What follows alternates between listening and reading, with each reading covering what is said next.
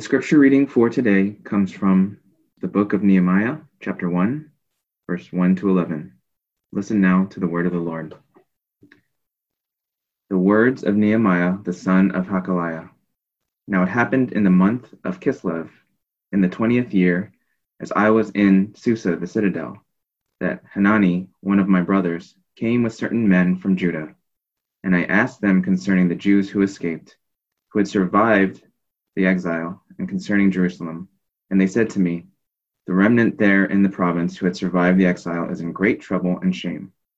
The wall of Jerusalem is broken down, and its gates are destroyed by fire. As soon as I heard these words, I sat down and wept and mourned for days. And I continued fasting and praying before God of heaven.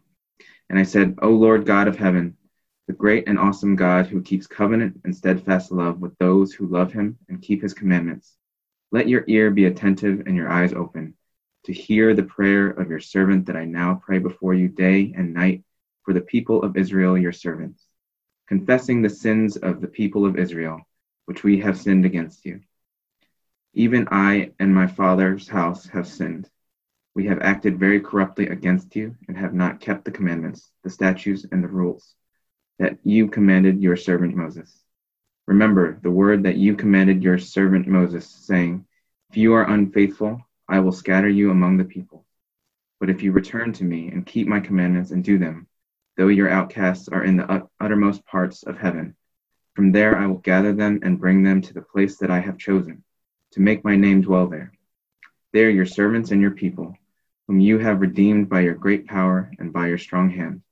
O Lord, let your ear be attentive to the prayer of your servant and to the prayer of your servants who delight to fear your name, and give success to your servant today.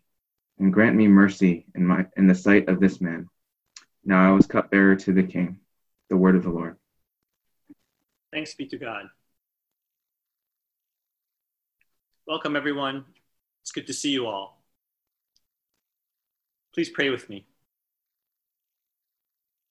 Lord, we come to you once again in this time of anxiety, fear, unrest, uncertainty.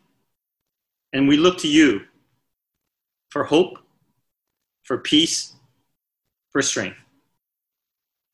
Now, God, as we listen to your word and for your word, empower us to obey. That as the body of Christ, we may shine your light in this world and bring your peace and your glory to all. We ask these things in Christ's name. Amen. This is now the sixth sermon in a series of sermons I've been preaching on abiding in Christ. Jesus calls us to abide in him, and we abide in him and in his word. And as we do that, he promises that we will experience the bearing of fruit of answered prayers, which will in turn glorify God and bring us the fullness of joy. I want to be clear that abiding in Christ is not some trick to get more joy, nor some unpleasant discipline or hard punishment that you have to endure to earn joy. As I've quoted before from John H. Coe, the director of the Institute for Spiritual Formation at the Talbot School of Theology, spiritual disciplines do not transform. They only become relational opportunities to open the heart to the Spirit who transforms. Spiritual disciplines are relational opportunities to open the heart to the Spirit who transforms. Abiding in Christ through Bible memorization and meditation and prayer and other disciplines are not an end to themselves. They provide only the relational opportunities with God to open the heart to the Spirit of God. What Christians have discovered over the years is that abiding in Christ Himself is joyful, that He is joy, the fullness of joy. We've seen that over the last uh, month or so that the two primary and practical ways of abiding in Christ are to abide in his word and in prayer. This morning, I want to continue our consideration of prayer as we take a look at the prayer of Nehemiah in light of our recent and tumultuous events. A little background first. The story of Nehemiah is the last piece of history in the Old Testament. It's a time when the nation of Israel has long been defeated and scattered, and the Persians are now the dominant power in the world. Nehemiah is one of many Jews living in exile in the city of Susa, an important city, the citadel, which served as a winter palace for the Persian kings. We don't know how long Nehemiah has been living in exile as an immigrant, but he's done well. He's succeeded. He's the cupbearer to the king. The cupbearer to the king. That may sound like a kind of minimum wage service industry job like being a waiter or a bartender, but it was actually a very important and influential, high ranking government position. He was part sommelier, choosing the wines for the king to drink, part bodyguard, tasting the wine to make sure it was not poison, part companion, hanging out, listening, and talking with the king, part counselor, one who was trusted to give advice when needed. Aside from the possibility of drinking poisoned wine, Nehemiah has a good life. It's possible that he could have lived out his life in peaceful ease. But it so happens that he hears news of what's going on in Jerusalem far away. I imagine it's like when some of you hear news about Korea or Brazil or Nigeria or some other place your family is from. And his brother tells him, the remnant there in the province who had survived the exile are in great trouble and shame. The wall of Jerusalem is broken, broken down, and its gates are destroyed by fire. It sounds terrible, but this is actually old news. The remnant had been in trouble and shame for decades. The wall had been broken down for some time. The gates on fire was nothing new. Nehemiah could easily have ignored the news. Same old, same old. He could have taken his brother out for a nice lunch and then go back to his old and relatively comfortable life. But he didn't. It occurred to me that many of us are in a similar position today. Many of us live in the safe bubbles of the suburbs. Many of us live in the relative comfort of our homes despite COVID 19. Whether you were born here or are recent immigrants, many of you have succeeded. And it may be tempting to turn your eyes away from the cities that are burning, from the people who are in great trouble. But just as Nehemiah did not ignore the situation, we too must not turn away.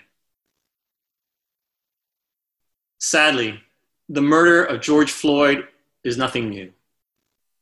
It has only once again exposed the ugly truth about racism, which the country and the church have never adequately addressed.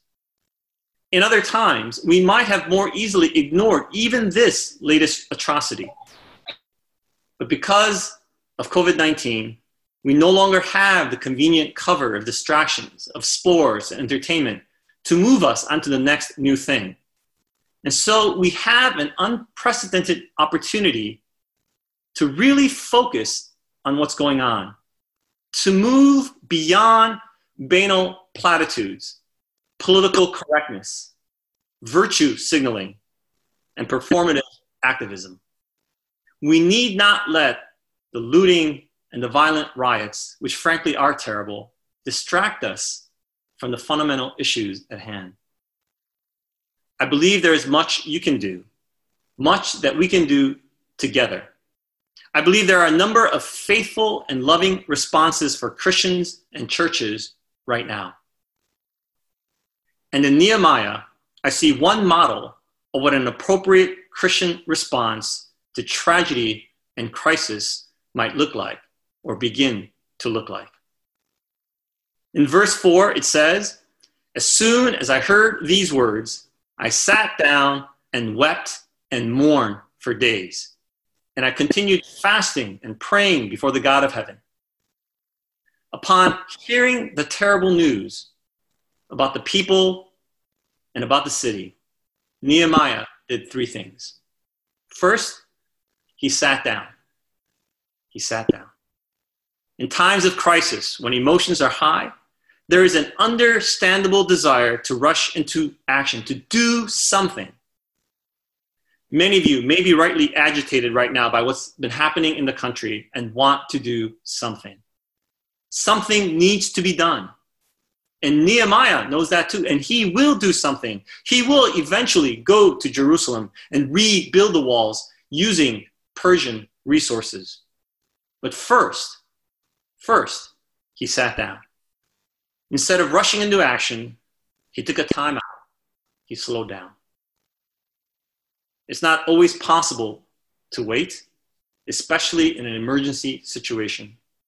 But I believe that nearly every crisis, nearly every trouble you will face will only be aided if you sit down and slow down first.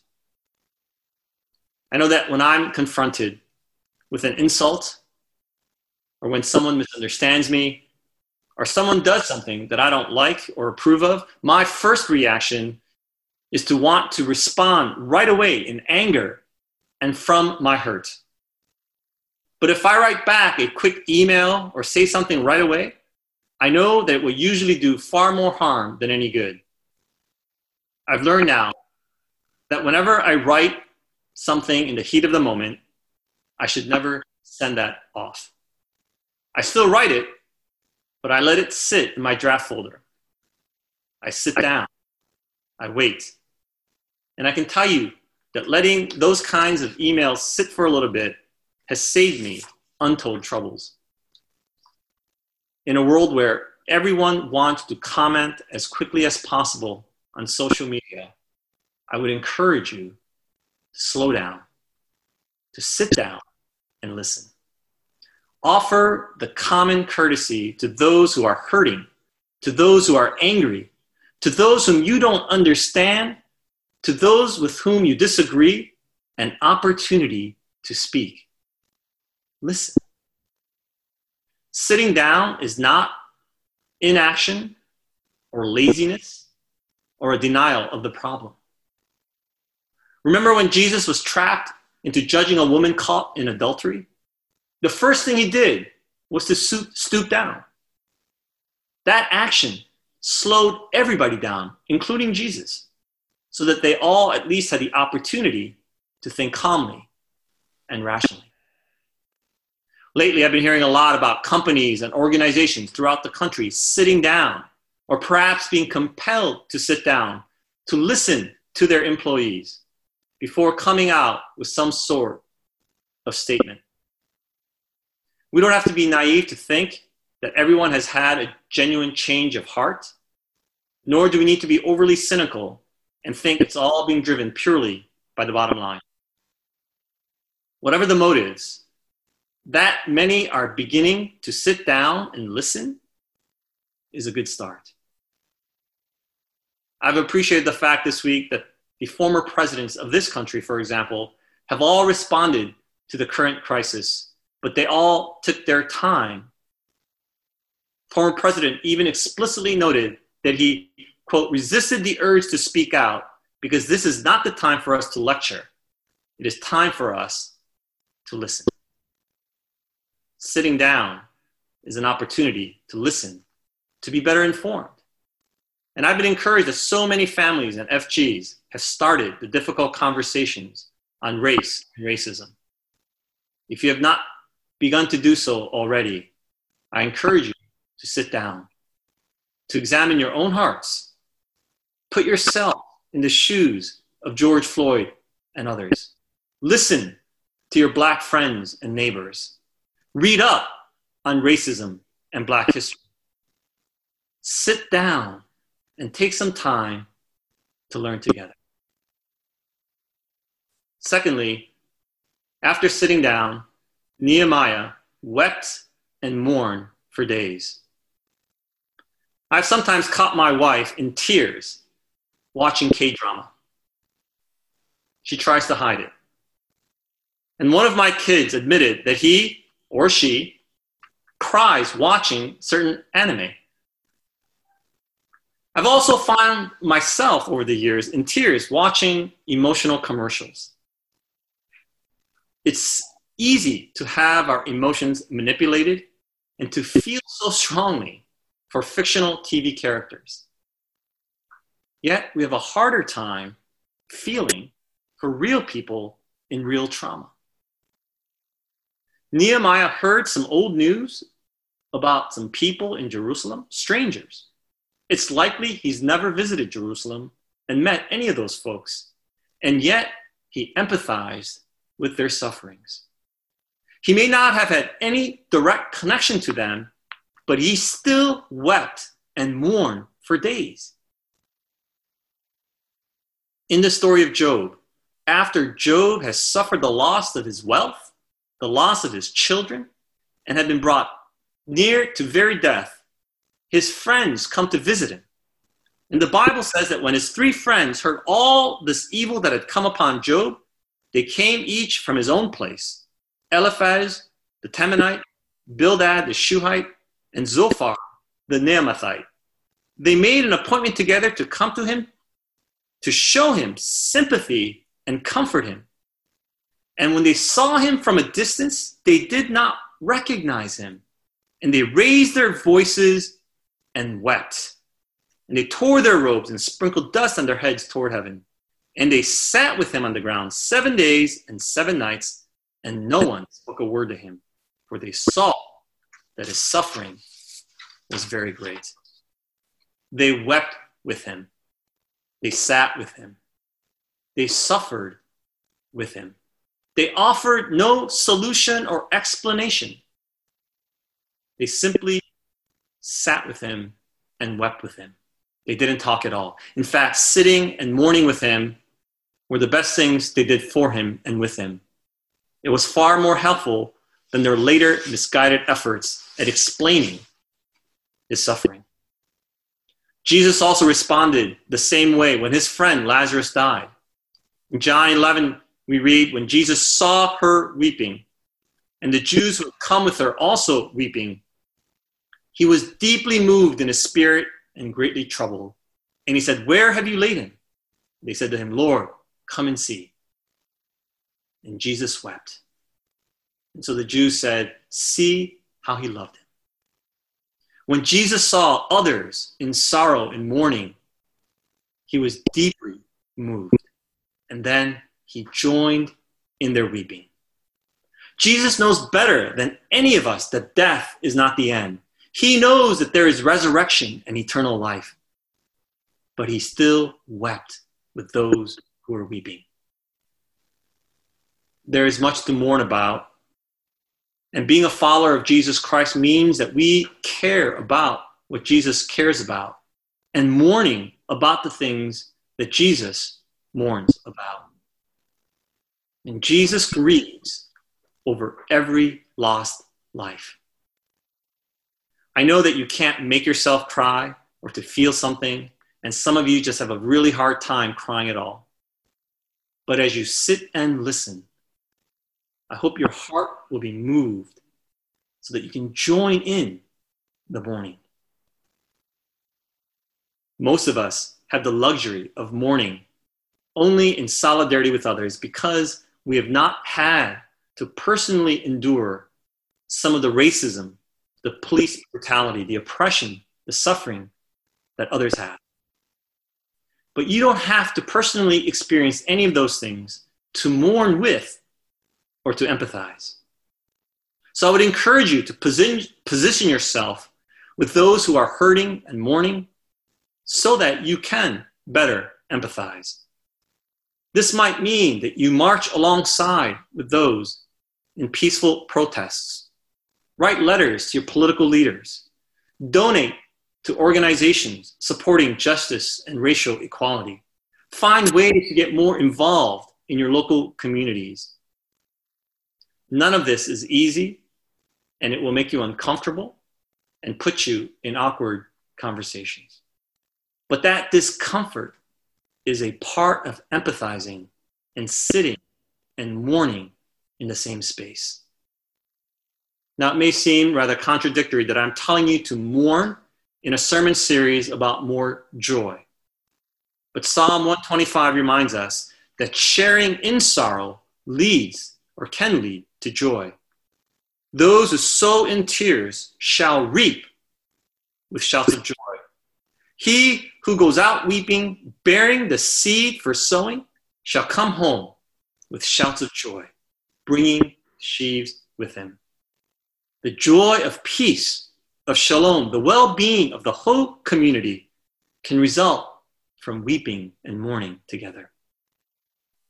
And third, Nehemiah sat down, he wept and mourned, and he continued fasting and praying before the God of heaven. Nehemiah's weeping was accompanied by fasting and praying. He was not merely overcome by sorrow. He was not swept up in hopelessness because in his weeping, he called out to God. There are times when grief is so intense that fasting almost automatically accompanies it. You've all probably experienced a time, a time of great anxiety and sorrow or fear when you had no appetite, when you simply could not or didn't want to eat. I think there is some of that here in Nehemiah. But this is also a very deliberate fast, a time of intentionally choosing to focus more intensely on God, of seeking a deeper relational opportunity. In the book of Esther, for example, when Mordecai and the Jews are threatened by genocide, everyone weeps and fasts and prays.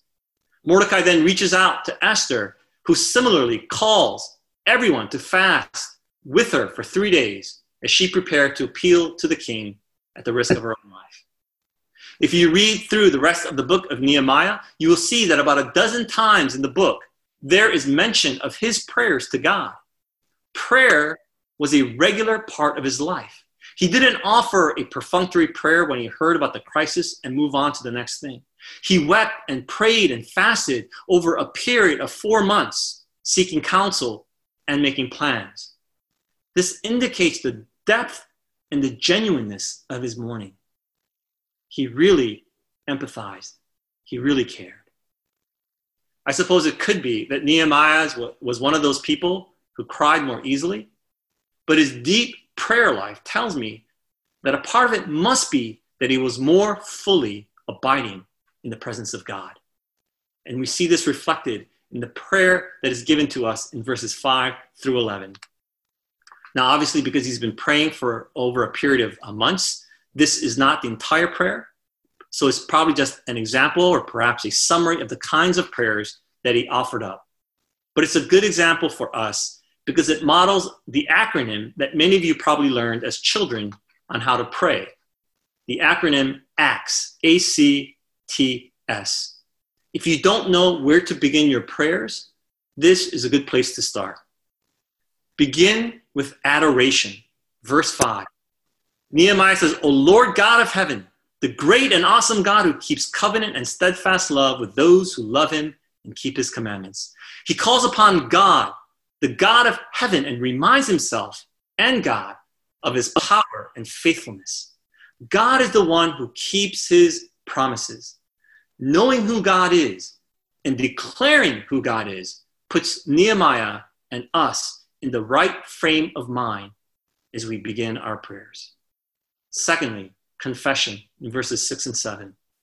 He prays, I now pray before you day and night for the people of Israel, your servants, confessing the sins of the people of Israel, which, and notice the language that he uses here, which we have sinned against you even I and my father's house have sinned.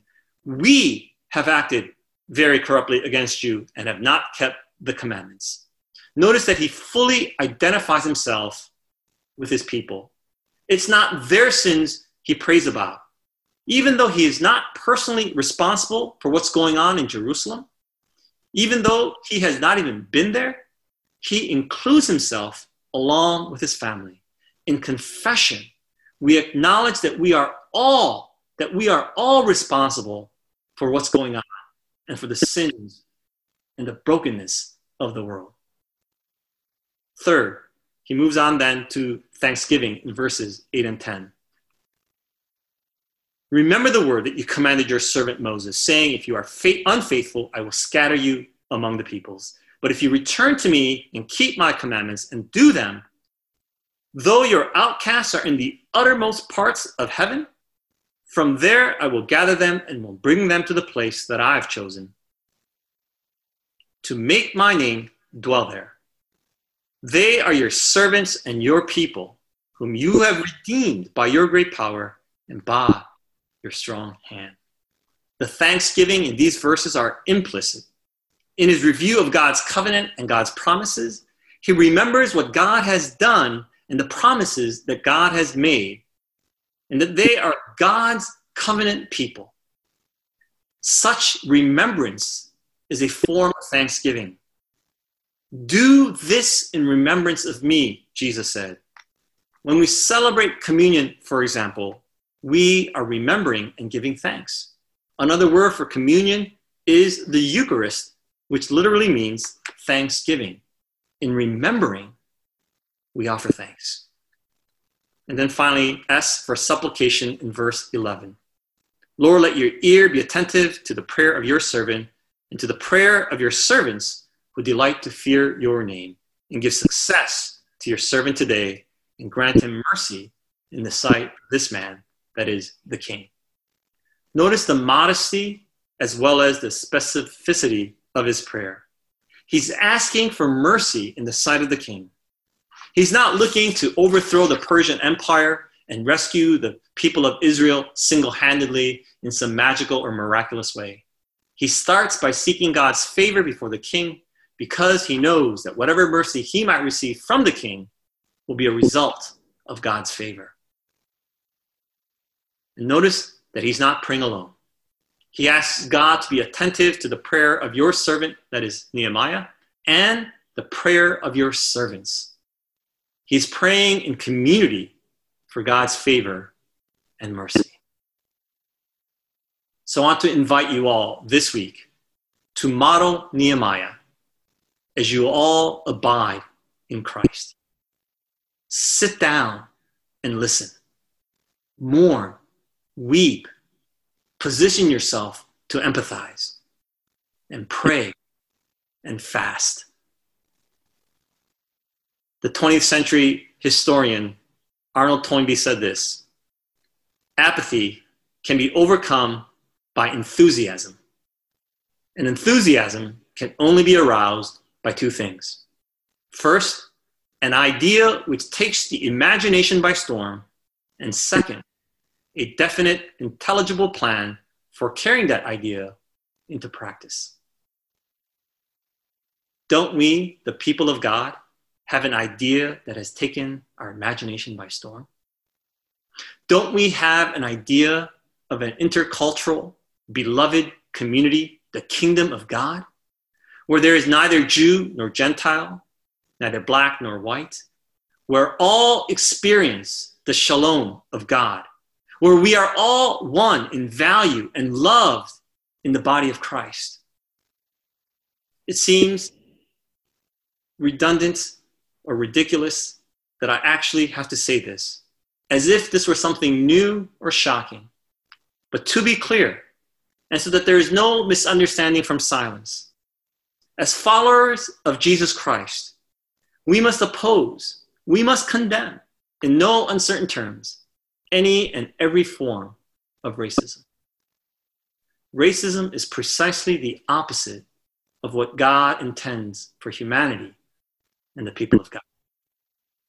I hope your faith and your love of God in Jesus Christ fills you with enthusiasm for what is good and true and just, and that vision will lead you to plans for carrying that out in practice, whatever that may look like as believers in Christ, as we sit down and listen, as we empathize in mourning together, as we pray and fast, as we praise God for who He is, as we confess our shared sins, as we offer thanksgiving to God for what He has done, for what He has promised, I believe God will speak to us and answer our supplications for His glory and for the fulfillment of our joy, and lead us toward a higher righteousness and toward His kingdom.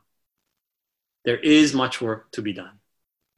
But as someone said, there are many things you can and should do after you pray, but there is nothing that you can or should do before you pray. So let's start sitting down, mourning, and praying with one another for our country and for the church. Let's pray. Lord, you are a God of righteousness and mercy and justice. We confess we have failed our neediest brothers and sisters. We ask for forgiveness and the compassion and power to do better. We thank you for the invitation to abide in you and to abide in one another. Help us to find our true identity in you. And in that joyful knowledge, help us to sit and listen, to weep and mourn, and to continue to fast and pray for all your people. Now we pray together the prayer Jesus taught us Our Father, who art in heaven, hallowed be thy name. Thy kingdom come, thy will be done, on earth as it is in heaven. Give us this day our daily bread, and forgive us our debts as we forgive our debtors. And lead us not into temptation, but deliver us from evil. For thine is the kingdom, and the power, and the glory forever. Amen.